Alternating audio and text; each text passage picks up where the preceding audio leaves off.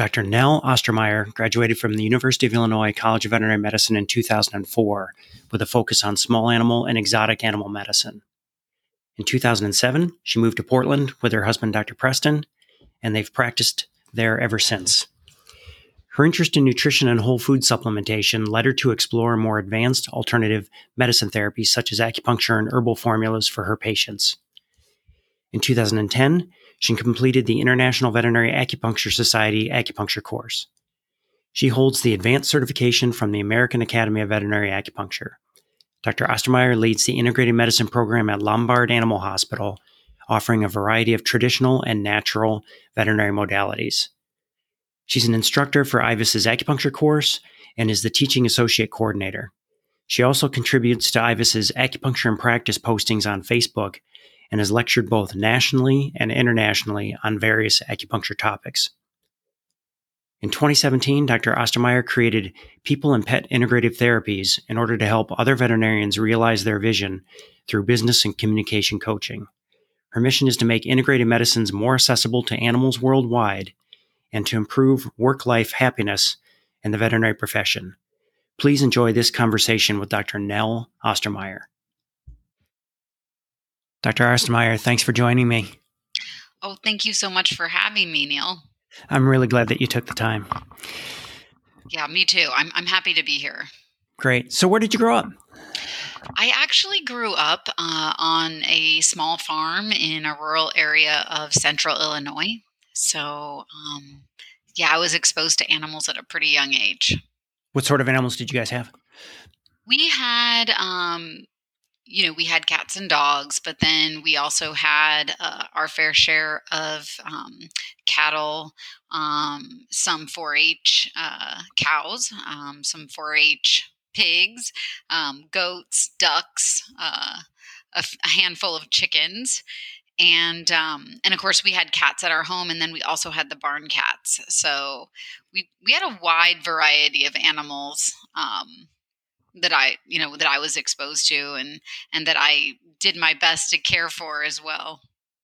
When when did the idea of becoming a veterinarian come into play then?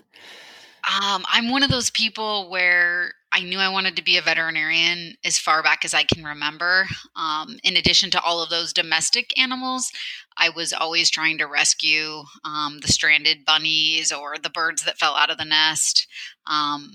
I can't actually remember a time when I didn't know I wanted to be a veterinarian. So, yep, I'm wow. one of those.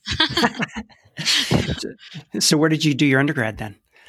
Did my undergrad at the University of Illinois, so stayed in state, and um, actually, you know, growing up in a small town, um, that was really the dream of a, of a lot of us uh, was to go away to the University of Illinois. So I was really happy to realize my dream and um, did my undergrad there, and I went ahead and, and um, stayed there for veterinary school. What'd you study in undergrad? In undergrad, I was an animal science major, and that fell under the College of ACES, which was um, was comparable to like an agricultural college um, in another university. We called it ACES. So, were you um, eyeing vet school with the idea that you want to do mixed practice, or what did you think going in? When oh, I forgot to mention that I had horses growing up. it's ah. interesting ah. when you know when you're uh, being interviewed, you uh, don't always have a um, all the details and your thoughts don't always come out. And um, I had horses growing up. I actually loved horses. I adopted um, two Mustangs from the Adopt a Mustang Foundation. And so when I entered veterinary school, I first thought that I was going to be an equine vet. Um, but things really shifted and i ended up getting interested in wildlife and, and exotic um, exotic pet mess- pet sorry exotic companion pet medicine and um, and zoo medicine. So you know i think being only in my early 20s i kind of went back and forth on on what species or what uh, genre of of uh, animals or pets I was going to be involved with, and eventually landed on um, small animal with a special interest in the the exotic um, pet species. How many were in your class? We had almost exactly 100 in our class. Wow. Do you, do you think Illinois prepared you for practice then? I think Illinois prepared me for practice as much as any veterinary ho- veterinary teaching hospital was preparing um, students for practice at that time. Um, certainly didn't. Uh, it certainly didn't prepare me for practice ownership, and I do know that that's shifting a bit now with some um, you know, pulling some of the business aspects of veterinary medicine into the curriculum. And I'm really glad about that. But I think, you know, we were definitely um, par for the course for that time as far as as being prepared. Sure. Now, your husband's veterinarian. Yes, he is also a veterinarian, um, and he also we met in veterinary in school. So we okay. met at the University of Illinois. Now, did you get married while you were in school, or was that after? After. I actually can't imagine getting married during school. Um, we he was two years ahead of me, so he actually um, graduated and moved um, back to Orange County, California, and started practicing. And we had a long distance relationship for two years, and I think that speaks a lot to our relationship because we were only in our you know early mid 20s and we were able to weather that um, stick it out and then i moved to orange county after I graduated and started. That's where I initially started practicing. So, yeah. It's really quite difficult. I had a, a, roommate in vet school that was married to someone two years ahead as well, and just that that long distance thing is really really hard. Yeah, you know, it's it's difficult, and I think when you're young, it can be even a bit more difficult. But we navigated it, and um, the rest is history. yeah. So you moved to California at, to practice after graduation. Yes, moved to California. Um, was in the Orange County area, and I actually um, accepted my first position at a small animal um, exotic companion pet practice in uh, South Orange County, and I had an absolutely uh, wonderful mentor there.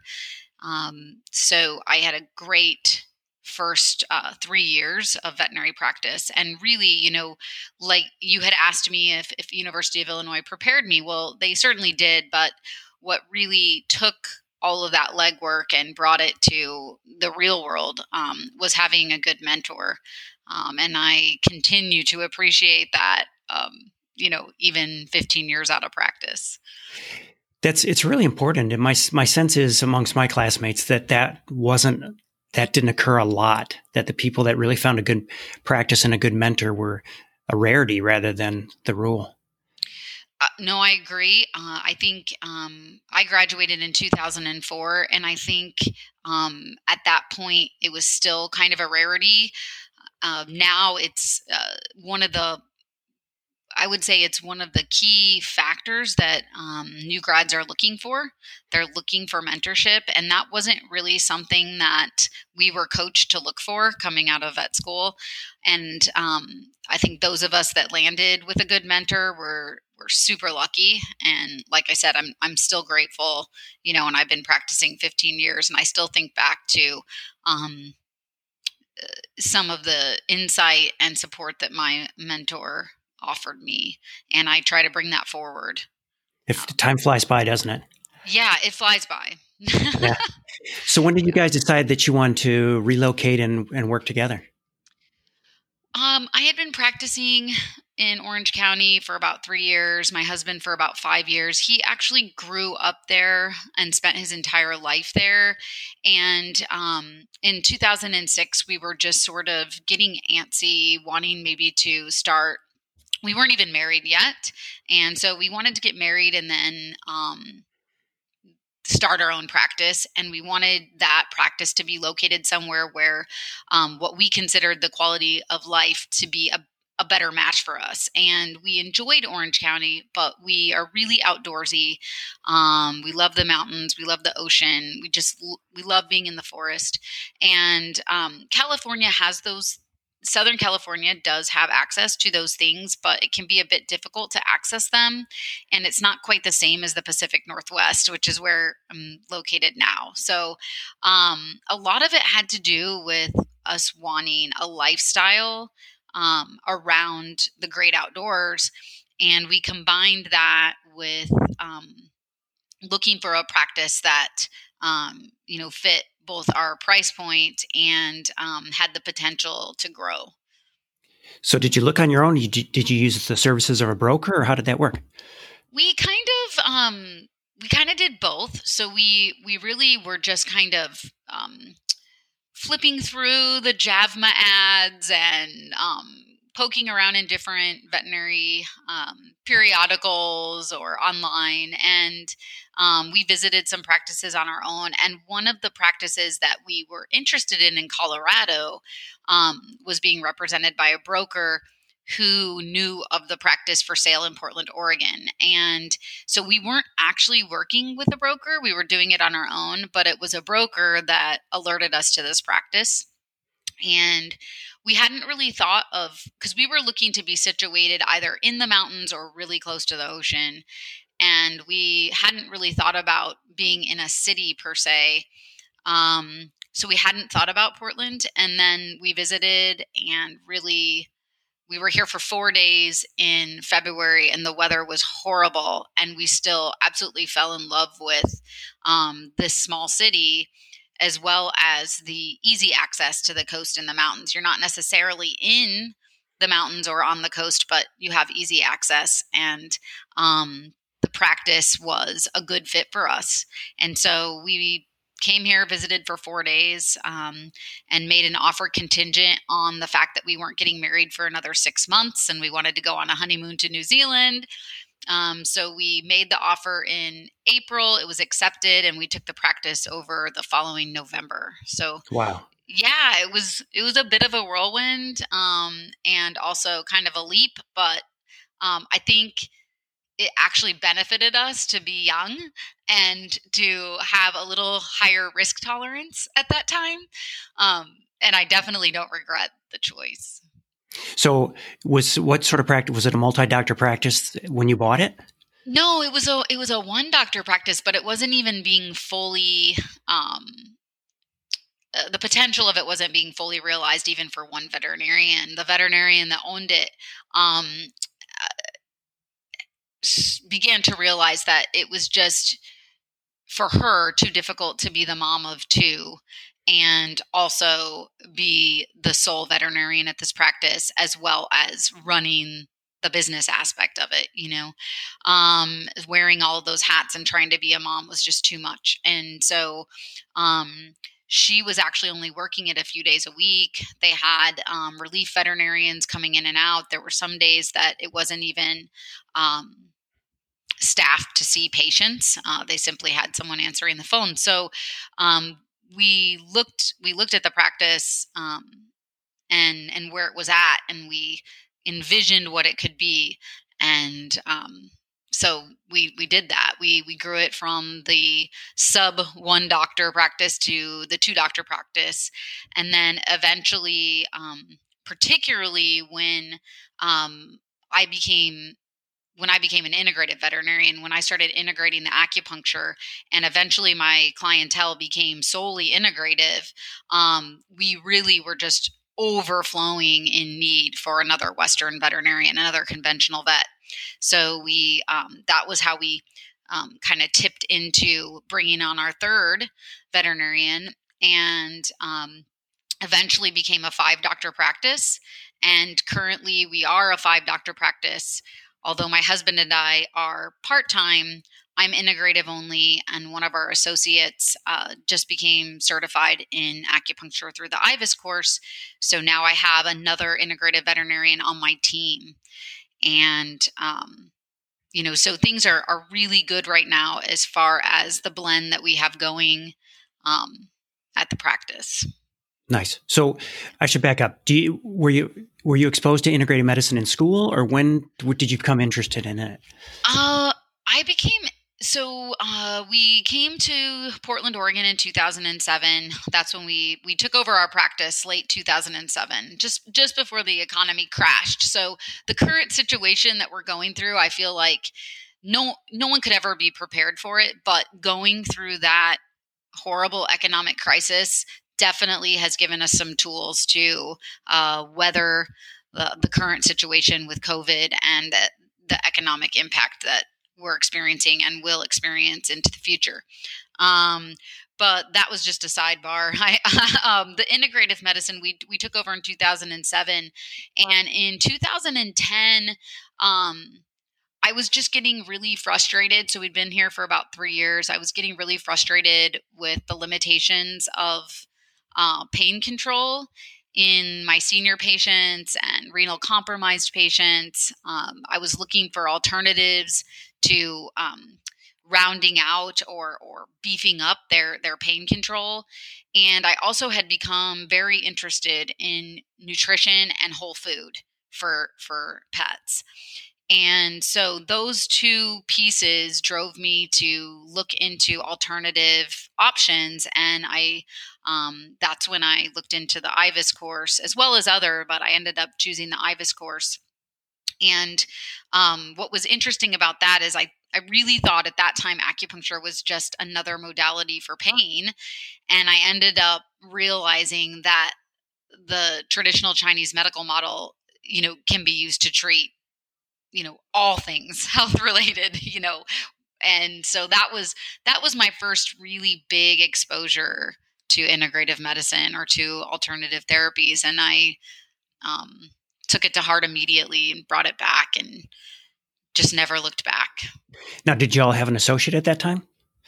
No we did not have an associate at that time so when i'm talking with um, with vets who are considering becoming certified in acupuncture or other alternative modalities, you know, one of the most common things that I hear is, you know, I just don't have the time. It's not the right time.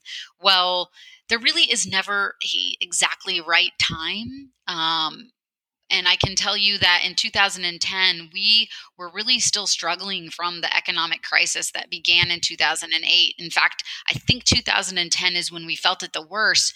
And uh, we had quite a few open appointment slots going on because people were just scrambling to, to pay their mortgages and feed their kids. So they weren't necessarily being bringing their their pets in as frequently. Um, so in addition to the pain control and um, you know the nutrition that that I wanted to bring into my patients' lives.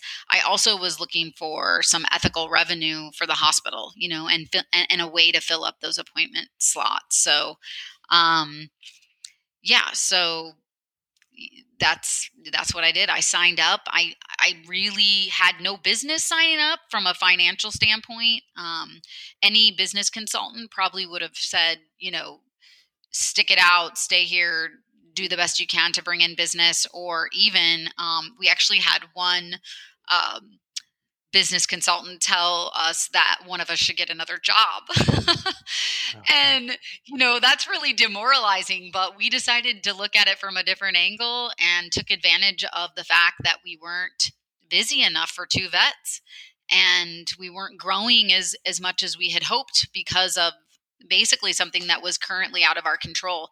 And so I signed up for the course and my husband, he manned the ship. So I, you know, I'm so grateful that he was willing to support me in that endeavor to go out and to uh, reignite my passion around veterinary medicine, bring something additional back to our patients, and also um, add to the financial health of our practice at the same time. Oh, sure. Where was the, where was the IVAS course when you took it? It was in San Antonio, Texas. So, so not a bad. I didn't commute. see much of San Antonio because if you've taken um, any of the acupuncture courses, you know that most of the time you're in lecture or lab or studying. Sure, and you yeah. had the advantage that you could come back and put it right to work in your practice. Yes, I, I could bring it back. I put it right to work after the first session. You know, yeah, I felt comfortable enough to at least offer it to my clients uh, with the transparency that I was not fully certified, but that I felt like I could still help their pets. I think that's the only way to do it. I agree. Um, the yeah. sooner you get started uh, with the real world integrating, um, the better. These docs that I run into that that start taking the course and maybe they don't have a supportive um, environment back at the practice, you know, a boss that's not interested or, you know, isn't very encouraging. It's just, it's not good.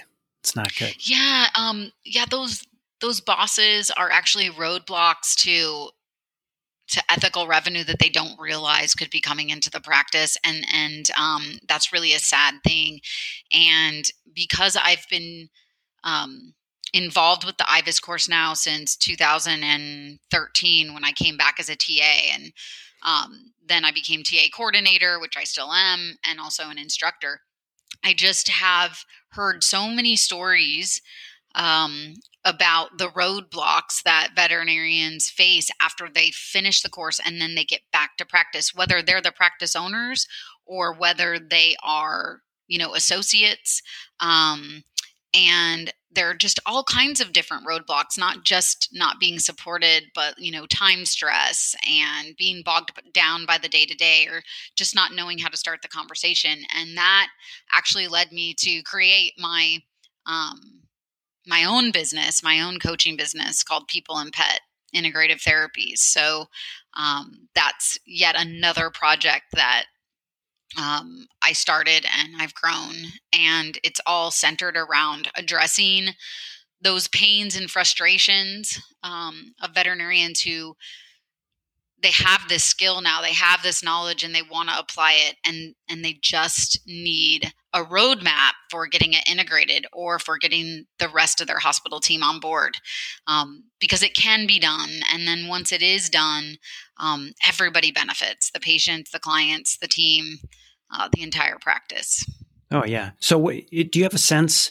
I don't know if IVAS keeps statistics on this, but do you have a sense how many people come through the class and and actually follow through, get certified, and put it to use? I don't have any stats on that. Um, I'm sure IVAS could you know whip up some stats on how many take the course and how many certify um, certification is also something that i uh, really feel strongly about promoting I, I, want to make sure the veterinary acupuncture um, and and the veterinary herbal um, field um, has as much credibility as possible and i really feel that finishing your certification um, adds to that credibility and it helps our field to um, resist being diluted um, by by people that maybe don't have enough education or the right education to be bringing these modalities um, to patients in a way that could really help them reach the best results. So, um, yeah, huge proponent of certification. And when I talk to students, um, it's it's interesting because the pass rate for the exam is over 95% and it has been now for um, like i think seven years so it's not necessarily passing the exams uh, but writing the case report writing that darn case report is just one of the hurdles that a lot of vets seem to have trouble getting over. So um, I do try to do quite a bit of motivating around that and, um, you know, really encourage vets who have gone through the investment of time, energy, resources into not only the IVAS course, but the CHI course. Um, I've talked the MA, um, the uh, CuraCore course.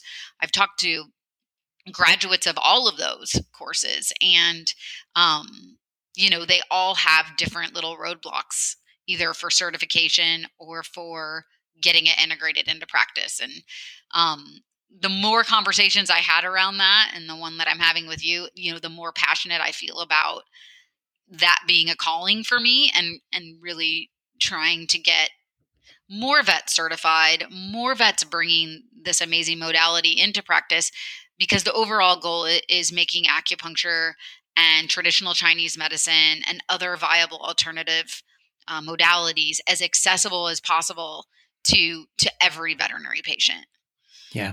Veterinarians are, it's an incredible study in human nature to see how many veterinarians will take a course like this, like the acupuncture course or chiropractic or anything, and let the case report function or the the internship hours or what it, you know something that's very simple just keep the be the hurdle between it and finishing yeah, definitely. And I've hosted um I've hosted internship hours uh, for vet- vets who have completed both IVAS and CHI. Luckily, um, if you take the IVAS course now, we build the internship hours into the final session right before you take exams. So that hurdle has been um, sort of obliterated.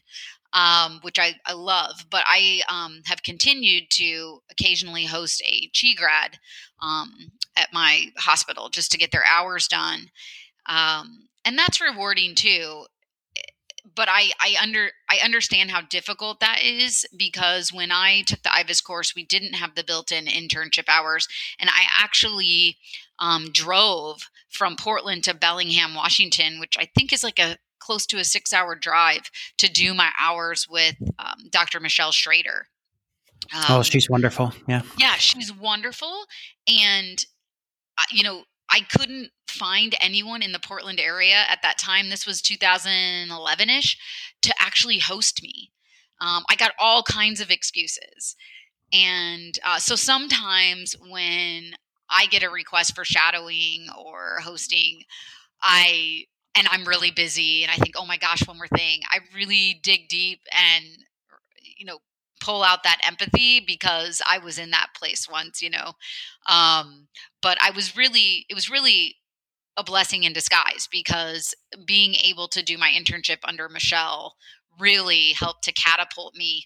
Like I said, you know, you know, even right after um, the first session because she was just such an amazing mentor and and um, resource for me.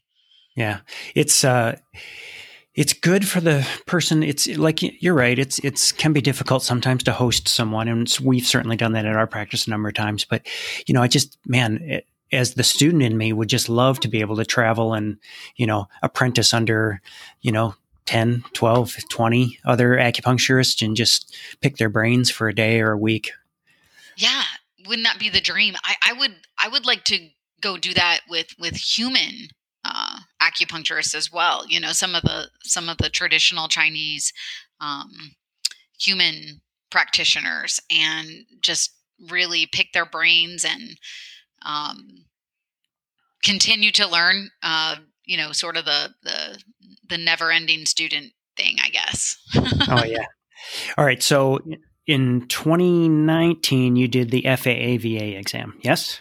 Yes. Okay, so what did you do? Oh, I should back up. That's the fellow, the American Academy of Veterinary Acupuncture, the AAVA's uh, advanced certification. So, what sort of study did you employ for that test?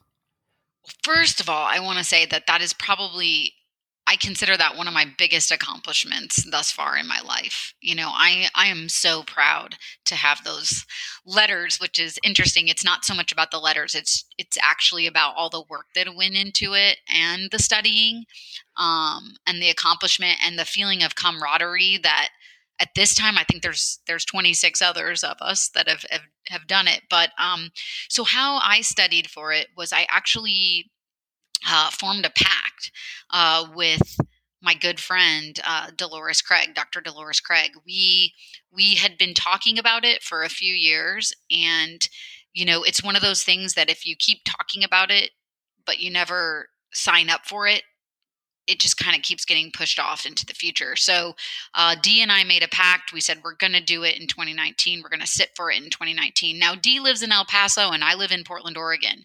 So, we didn't actually study together.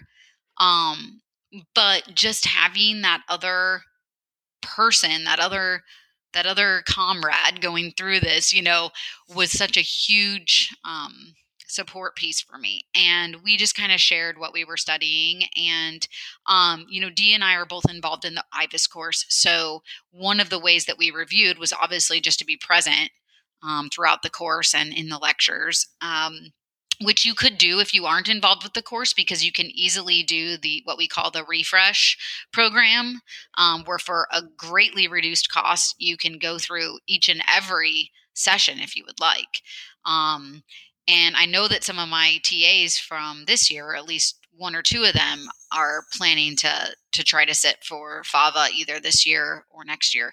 So that was a piece, and then um, going over the rec, you know, taking the recommended reading list and just kind of chunking it down. Um, you know, mind sharing a little bit with Dee about what she thought was important, what I thought was important, and kind of pooling that together. Um, and you know for two days before the exam she actually came up here and we did have like two days of um, study hall if you will where um, we had good coffee and good food and good company, and we just kind of holed up uh, at my house and um, reviewed. So we took a whole year, and I would say it was, I'm really proud of how I did it because I studied at a trickle for that whole year instead of cramming at the very end. Now, don't get me wrong, we definitely crammed. You know, we definitely crammed those last two days. Um, you know, studied all day long. We didn't pull any all nighters. I think we're too old for that. Um, but yeah, we just broke it down over a year and it was quite manageable. But I will tell you, I'm very um, impressed with the difficulty of that exam uh, because once again going back to the credibility if everybody who practices acupuncture and traditional chinese medicine could just pass the exam because they practice i think that it would lose its level of credibility. And so the fact that it was difficult um, but yet we were still able to pass i felt really good about that you should. You guys both yeah. did on your first go, and, and that, I mean, it's good that you had each other to to hold yourselves accountable. And, and yeah, I really uh, think that's probably my for anyone considering it. That's my number one recommendation. Just find one other person. It doesn't matter if they live across the country. Just one other person that you can draw from when you need motivation. Um, you know, even to the point where we had to write the case reports. You know, I knew Dee had gotten one of hers done, which, you know, motivated me to make sure I was getting one of my done, you know, and and so it's it's not just about the exam, it's about the whole process. Yeah. Yeah. All right. Now let's talk about your side project and and your your uh, business training. So, you guys, how far along were you into owning your practice when you started getting some um, using consultants and getting some extra business training on on your side? Well, the communication coaching we had from the get go. So I'm really fortunate um, that my aunt is actually a communication coach for um, both small businesses and Fortune 500 companies. And she's uh, based out of, um, at the time, out of San Diego, California, but really um, she can do a lot of what she needs to do um, online but um, so i was exposed to communication coaching and what's really cool about that is what it taught me is i is that you can it isn't really about personality so much when you're working with a team. It's more about how you communicate. So you can actually work with any personality if you know how to communicate with them in a way to get results and in a way that that you guys can enjoy the day together. And we also used um, a system around hiring that had to do with assessing communication styles. Um, so we had that from the get go. When we started our practice, um, we started creating our staff using those assessments and gaining some insight into their style. In addition to their communication style, we learned about their motivators, which helped us as practice owners to um, to basically honor their interests and their passions in order to motivate them towards results. And all of this led to a lower turnover for a lower than average um, turnover as far as our industry is concerned. So we started that from the get go. That would have been in 2007. And we had already been utilizing some of those communication systems um, prior to that in our own professional careers. The business coaching, um, where we really got into the nitty gritty of cash flow and growth um, of the practice. That started in, I would say, um, shortly after I started integrating. So I would say it was 2011, 2012. And the reason that we started that or, or, the reason we were looking for that consulting piece is because what we realized is that we were able to grow but we just were na- never able to really widen our profit margin. So it was like the more we grew, the more expenses we had.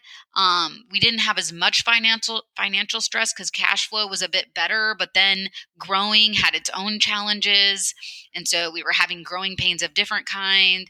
And it just seemed like no matter how successful we were, that profit margin was staying like really really slim. And how that translates to real life is, you know, my husband and I were way underpaid.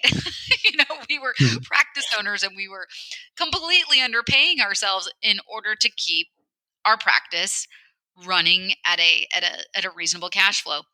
So we reached out and we wanted to be outside of the industry. Um, we didn't want to be told how many fecals to run and how many heartworm preventatives to sell and you know that really wasn't our mojo so we wanted um, more of a holistic approach as far as you know how do we further engage our team you know to help us in this because we can't do it all on our own you know and and we're wearing so many hats and we're starting to break down a little bit. You know we made it through the economic crisis. Great. Phew now we're growing like crazy but we don't know how to navigate that either and we feel like we have to do everything on our own and so business coaching helped us to realize that we could actually take a team approach and we could empower our team and we could um, request that they take on some of these projects with us and everybody sort of have a piece of the pie. And and basically ever you know as from the time that we started business coaching that year forward, we never grew less than 15% every year that we were open. And we just learned a lot from that and we really internalized it and then started sharing it and realized that there was a huge need in our field for some of this information um, coming from other spaces in the business world that were a little bit more advanced than the veterinary space. I mean, there are other industries that had already learned a lot and um, could teach us something. And so we went outside of the veterinary industry and drew from that. And then decided, I decided um, to utilize what I had learned and really target um, veterinarians who are trying to integrate either acupuncture or an alternative modality into practice and not only make it work from a flow standpoint and a team engagement standpoint, but to have that translate into a return on investment. So, yeah, that was sort of the journey, I guess. So you're working with, you're coaching veterinarians who want to bring that sort of thing into their practice. Yeah, yeah. With my people and pet integrative therapies, it's got a veterinary facing piece, which is coaching um, veterinarians um, so that they can integrate successfully and also efficiently. Um, because, you know, most, I mean, veterinarians, we're very intelligent, we're motivated, we're doers. Um, if you give us a roadmap, we're probably going to get it done. Just like if we have to look at a, a surgery book, we can look at the book, we can read the surgery, we can get it done. You know, it's not much different when you're trying to integrate something. Um, there are a few more moving pieces, I guess. but um, yeah so so really most of what i do in coaching is one trying to get clarity around what is your vision of the ideal practice? Like can you clear out your cluttered mind and actually tell me like you know a what are your pains right now? Like why what are your pains? What are your frustrations? Um and what's in your control? What's out of your control? And then from those two pieces looking ahead to well where do you imagine yourself in the future? And then developing basically a roadmap with milestones to get to that place that that imaginary place that could be a real thing a real world um it could be the real world for you um if you can if you can just have the roadmap that helps you achieve it so yeah so that's what i do and then there's a there actually is a pet owner facing piece which is telehealth consulting um, very interesting that i got into that because now i think um, with the current situation with covid and all of the restrictions um, and then the flexibility that we as veterinarians have been given in many states at least uh, oregon as one of them around um, seeing new patients via telehealth. Um, I think that that's going to be a piece of veterinary medicine that's going to be permanent. Um, we're always going to need the the the in person and the hands on, especially when we want to do acupuncture, or if we're not an integrative vet, when we need to to to do a blood draw or you know whatever else needs to be done for that pet, a wound care or a surgery. But there are so many things, um, especially around nutrition and herbs and supplements that can be done via a telehealth consult um, if you simply have the veterinary records and um, a good conversation with the owner and, and you know with with all the advancements in technology we you know when i consult with somebody i'm looking at their pet and you know we're checking their gums and we're looking at their eyes and their ears and their skin and um, i'm not necessarily saying that is the the first choice for a conventional veterinary exam or a sick patient, but it certainly works for um, patients who already have an existing conventional vet that they love and trust and they simply need consultation on food and supplements and herbs. So yeah, there are two big pieces to to people and pet. Well, you're right. I think once we get through this thing, the things are going to look a lot different on the other side. Yeah, you know, and I I don't think I think we should embrace it because um, as veterinarians, time is really one of our greatest assets, and it's one of the it carries a lot of value. And um, we do a lot of consulting over the phone that we don't receive value for and i think that telehealth is one way that we can turn some of that consulting into a revenue stream that is valuable to the client the patient and to us. Um, you know certainly there are going to be cases where you would have a consult and that that person and pet would still need to come in but there also might be cases and especially now with what with the stay home movement um you know where you might actually prevent that person and that pet from having to leave the comfort of their home um, in order to get to you for something that could have been taken care of, you know, via a telehealth consult. And um, and that carries a lot of value. And and as vets, we need to recognize that because we much more frequently undervalue our services and our time than the opposite. You know, contrary to what you might hear from a few of your clients, like most of you are undervaluing what you bring to the table. I agree. Well, yeah. I think that's probably a good place for us to leave it. Okay. I really, I really want to thank you for your time. Um, well, I appreciate it. It's been really a wonderful conversation, and um, yeah, I'm glad I could contribute. And you're going to, just as a plug, we're going to have you be doing some webinars for us for CIVT, one starting in a couple of months, right? And then a few later on in the year. Yeah, I'm really excited about the one on the human animal bond. So are we. Thanks very much, Nell. Yeah, thank you. All right. We'll talk to you later. Sounds good. Thanks, Neil. Okay. Bye-bye. Bye. This podcast is made possible through the generous support of the College of Integrative Veterinary Therapies. CIVT provides world leading education in natural medicine, including three accredited postgraduate qualifications, industry recognized certifications, and a wide range of evidence based courses and webinars delivered by qualified and experienced practitioners. By bridging cutting edge science and tradition, CIVT helps you to expand your treatment options to tackle your most challenging cases. And whether you're a veterinarian, veterinary technician or nurse, animal health professional, or someone who wants to learn more, they have the right course for you. Investigate their offerings at civtedu.org. If you're enjoying this podcast, we'd appreciate if you take the time to tell a friend and to give us a favorable rating on Apple Podcasts, Stitcher, or Spotify, or wherever you get your podcasts. Thanks again for your support. We'll see you next time.